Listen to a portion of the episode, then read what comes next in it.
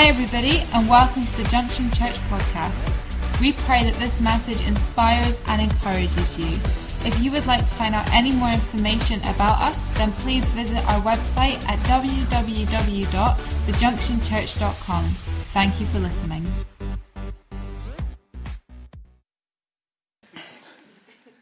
Anyway, we're continuing with the, the presence series. And in this series, we're focusing on the work of the Holy Spirit in our lives. And um, how are you getting on with the, with the four minutes for four weeks? I think this is a, this is a super thing in the life of, of our church in Inverness, and I'm sure it is here too, um, because it's, it's not only for us. It's something I've been thinking about a lot recently, it's not only for us. We, yes, we, we need to spend time in the presence of God. We need to, to seek Him for our, um, for our own growth and development. But it's also for the world around us. Because um, when we go out into our workplaces, what are we communicating? What are we sharing? What um, sort of life are we living in front of the in front of the people in a high pressure environment? How do we react when things get tough? How do we respond uh, when difficulties come our way? If we haven't spent time with God that morning, then uh, we're likely to slip up from time to time. There's a friend of mine who was in our um, church many years ago, and he had just moved to Inverness, and He'd, he'd started work for a local courier company and he was very excited. He was a guy with a great evangelistic heart and um, he was uh, really looking forward to going in and, and sharing with all the, the guys and uh, his faith with all the guys in the workplace. And he went in and, and started to tell people he was a Christian and started to enthuse about God. And almost immediately he realized there's a problem. And um, people, were, um, were not responding at all well when he, um, when he started mentioning anything to do with God. And uh, he soon found out what the problem was. And it was there was already a Christian in the workplace. And this guy was known as the grumpiest, most irritable, most annoying, um, most um, angry person in that workplace. And he had really done God and the gospel a disservice that um, my friend, I think, took a couple of years to, um, to undo. and, you know, it would have helped that guy a lot if he had spent four minutes in the presence of God every day before he'd gone into the workplace. Because we all have that conflict inside us, the flesh versus the spirit. And um, if we just roll out of bed and head off to work without a God connection, then it's likely the flesh will be manifesting in the workplace.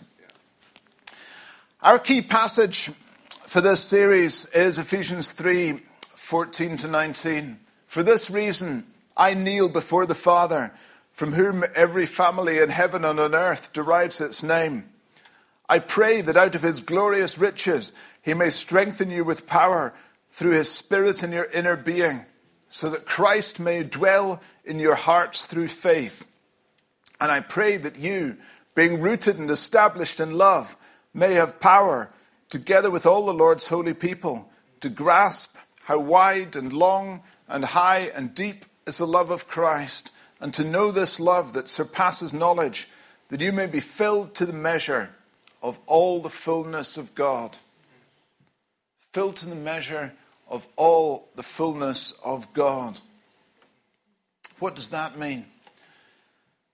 You know, we can never be omnipotent, omniscient, omnipresent. That, that simply isn't going to happen. It isn't part of God's plan. So, what does it mean to be filled to the measure of all the fullness of God? You know, I believe we can get to a position where we have access, free access to every spiritual resource we need to live the life that God has called us to live. And it's all about connection. Our last foreign holiday was in Italy, and um, we hired um, two little cars. You know me, I'm always looking for a bargain.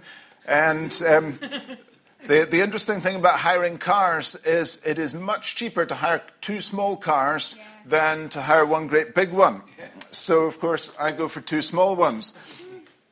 And um, of course, I'm not paying the exorbitant extra um, to get a sat nav. So um, we're driving around in these two little Fiat Pandas, um, relying on Google Maps running on the iPhone. And these pandas are fine on the, uh, on the open road, but uh, we're in Liguria. I don't know if you're familiar with that, but it's quite a mountainous region. And um, I took a little detour one day um, a shortcut. it, um, uh, on the map, on Google Maps, it looked like it, um, it cut off a whole wing of the city so that we could, um, we could get where we were going much, much faster. Um, but the reason there wasn't much um, of the city in, in this area was it was halfway up a mountain. and it's a single track road. And so we turn off the, off the street and immediately start going up this steep single track road. And I'm thinking, we must not meet anything coming down. If I have to stop on here, I'll never get going again. This little engine just about managed to keep crawling up, uh, but a start on the hill, no way. and um, I'm so relieved when we get to, to get to the top of that hill and I think, right, it'll be plain sailing from now on. Round the next corner, we're going up another hill. and um, so it continues for some considerable time. the, um, the engines of the cars get hotter and hotter, and so does my iPhone. Um, because uh, Google Maps is, um, is very, very battery hungry. And it's churning away as we um, wiggle through this this um, mountainous village. And Google Maps is not perfect. Has anybody found that? uh, it's, it's, pretty good in the UK. But um, at um, one point in our journey, we, um, we actually reached a sort of um, pass or, or high point, and then we started coming down. And again, I'm, I'm relieved. I'm, I'm thinking, right, we're, we're on our way out now. We're, we're going down. It's still really steep. It's still a one single track road. And then we reach somebody's orchard. and um, Google Maps thinks the, uh, the track goes on through the orchard, but it doesn't. so there's nothing for it but t- turn around and go back up the hill. And um, before long, the battery is, is utterly flat on the iPhone. And I'm thinking, what do I do now? Fortunately, out of one of the kids' pockets comes a power pack. And um, I think, praise God for power packs. and we eventually um, managed to get off this mountain. But the power pack didn't last all day either. And you know, what I'm thinking is a battery, a power pack, however it however good it is, if you're, if you're out in the car, if you've got a, a mobile device, then it's limited. And it's like that with us when we try to live disconnected with God. We can, we can carry a, a charge for a certain amount of time, but um, we need that God connection. Otherwise, we're going to go flat. Contrast that with the mains. There is, I know technically there's a limitation, but there is nothing you can plug into these sockets that, um, that is going to drain the national grid. to all intents and purposes, it's limitless. And it's like that with God. And that's, I believe, what it means being filled to the measure of all the fullness of God. When you have a mobile device, there's always limitation. When you plug into the mains, the limitation is gone. And all the fullness means we're drawing power from the mains and not from the iPhone battery. He's the God of no limits. Back in, um, in 2 Kings chapter 4, there's a lady who has an encounter with the prophet and learns about the, the God of no limits. she cries out to Elisha for help one day. This is a lady who's been married to him, to one of Elisha's helpers, and he's died, and she's left with these massive debts. And Elisha tells her to do a strange thing. He tells her to, to go and get a whole lot of jars. And he says this he says, Don't just ask for a few. You see, Elisha's got a, a big view of God. This woman, she's in a panic. She, she's thinking, oh, the, the creditor's going to sell my sons as slaves, and she can't see any way out.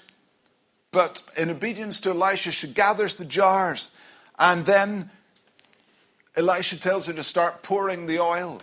She's got a little bit of oil left in the house, and she begins to pour, and the oil keeps on pouring, and the oil keeps on pouring.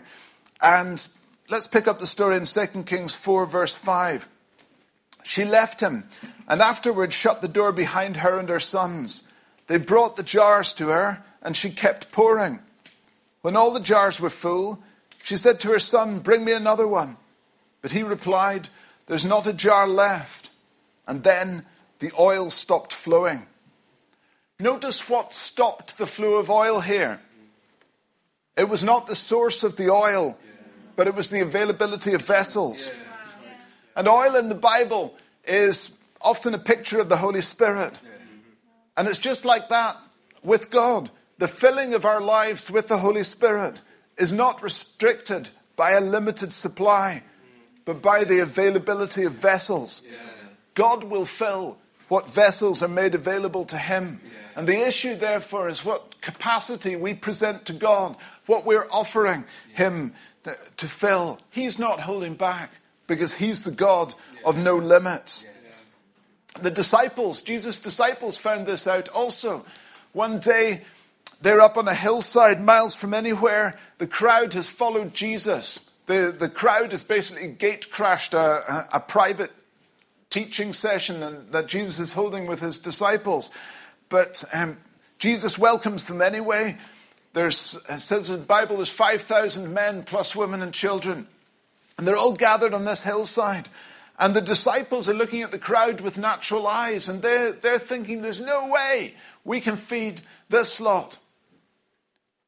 They see only limitation. But then Jesus does something amazing. He takes a few loaves, he takes a few fish, he tears them apart, and he keeps on tearing them apart, and he keeps on tearing them apart until every person in that crowd is fed. And the disciples go around after the people have gone and collect 12 baskets of leftovers.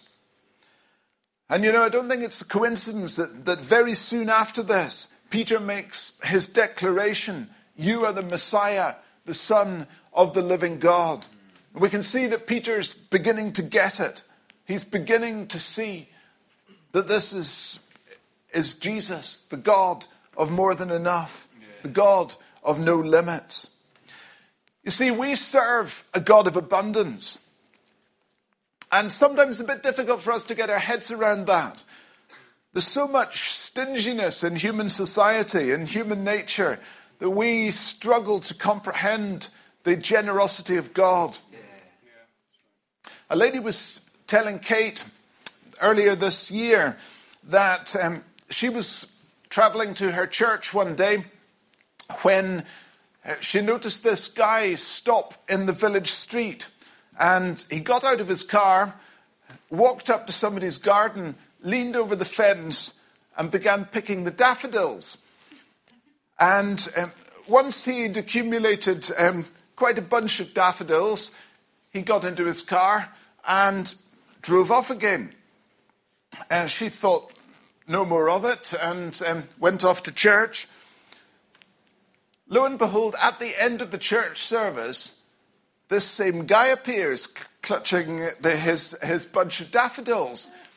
And um, turns out another lady in the church is his mother. And um, he walks up to her with a big smile on his face and says, Happy Mother's Day.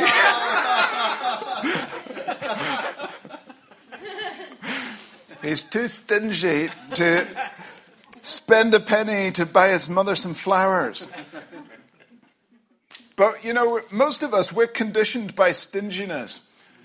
I remember when I was at university, I was in church one Sunday morning uh, when I the offering came around, and I really got convicted about the um, the amount that I'd been putting in the offering, and um, so I made a, a, a decision on the spot. I'm going to radically increase my giving here.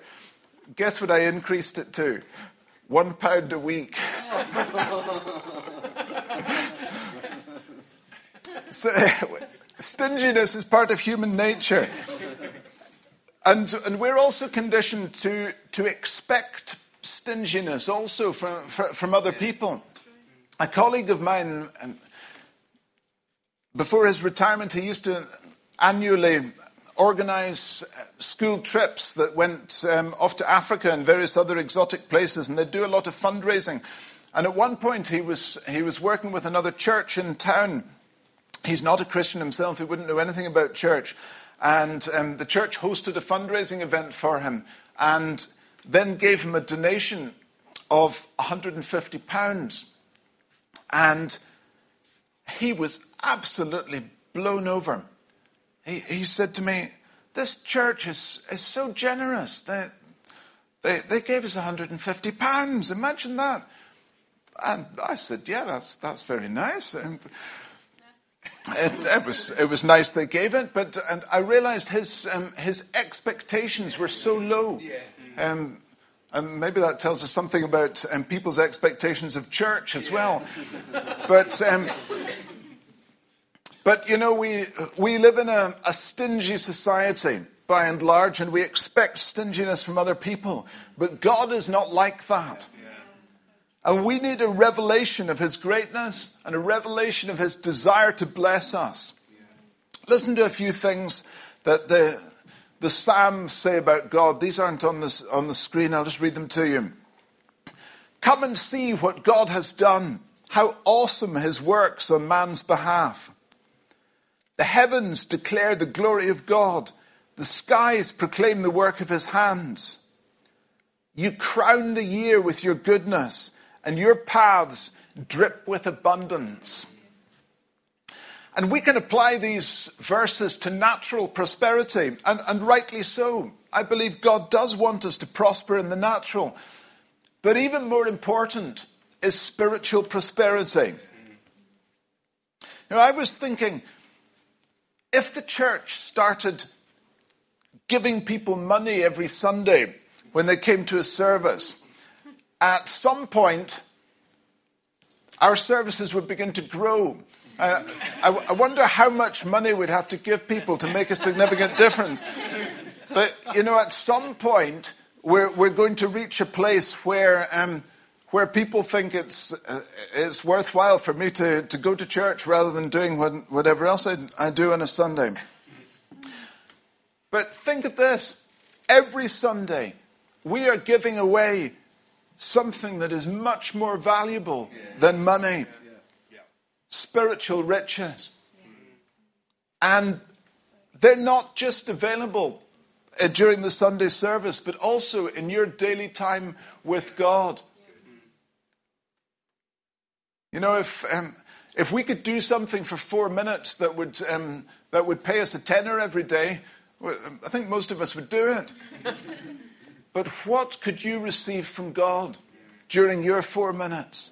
What could you receive from God by being in His presence for that, that space of time? What could you receive to bless yourself and to bless other people in the course of your day? Jesus said in John 7:38, "Whoever believes in me, as the scripture has said, rivers of living water will flow from within them."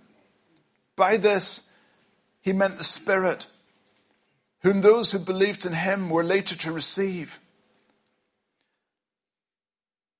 Up to that time, the Spirit had not been given, since Jesus had not yet been glorified. But you know, Jesus has now been glorified. The Spirit has been given. And this living water Jesus is referring to is the outpouring of the Holy Spirit in our lives. And it doesn't say drops, it doesn't say trickles, it doesn't even say streams. It says rivers of living water. This is the God of abundance, and He's pouring His Spirit out on our lives. And if we'll only open up to Him, His Holy Spirit will flow into our lives like a mighty waterfall. He'll be crashing around us in waves. He's not the God of barely making it. He's the God of no limits. Another few promises. This lot are from the New Testament. Bible says God has given us everything we need for life and godliness. It says He's blessed us in the heavenly realms with every spiritual blessing in Christ. And it says He is able to equip you with everything good for doing His will.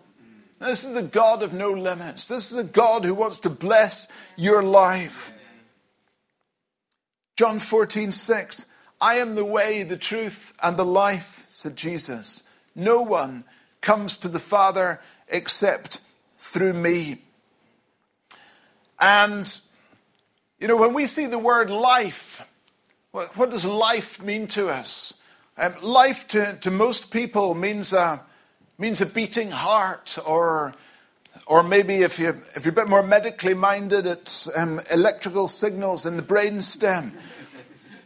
But what's Jesus talking about here? Life. The, in the Greek, that, that word carries so much meaning. Here's some, some definitions from a Bible dictionary.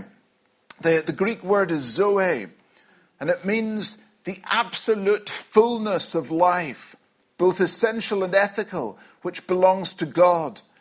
Life real and genuine, a life active and vigorous, devoted to God, blessed. In the portion, even in this world, of those who put their trust in Christ, but after the resurrection, to be consummated by new accessions. Man, we've got some big words in here, haven't we? Among them, a more perfect body, and to last forever. It's life, Jim, but not as we know it. This is not just about a beating heart. This is not just about neurons firing in a brain. This is a whole new dimension. This is living above and beyond the normal. This is a new kind of life that we can only enter into through our God. We don't have any spiritual resources in our natural selves. And so, if we want spiritual resources, we need to make ourselves vessels to allow God to flow through, to become channels of His Spirit and His power. And so that connection is vital. We need to be plugged in to God. We don't have this resource in us, and so we need to be connected to its source. I read a bit of a sad story on the BBC News the other day. It, it started with a very happy story for a, for a couple who, um, who won this massive amount of money on the Euro Millions lottery. I think 360 million pounds.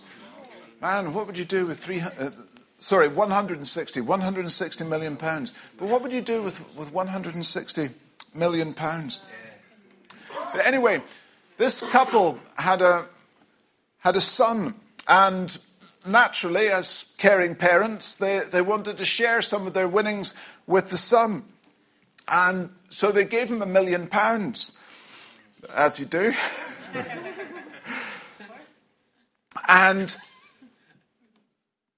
the problem was this young man and his boyfriend um, spent the, the million pounds rather quickly and then came back for more and then came back for more.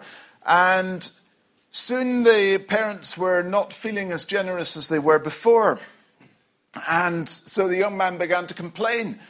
And from that point on, the relationship went downhill pretty fast. And it ended up with dad saying no more money and the son taking him to court and suing him because he believed he had a legal right um, to share in his money.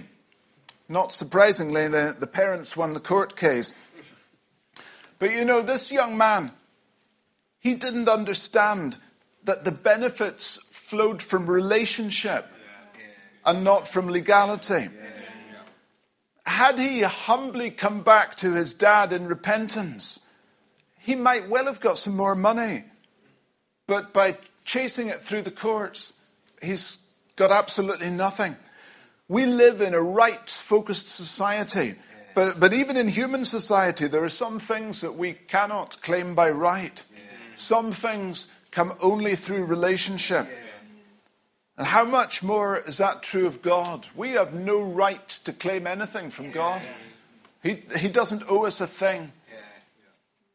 But as a loving father, he wants to bless his children who are in relationship with him.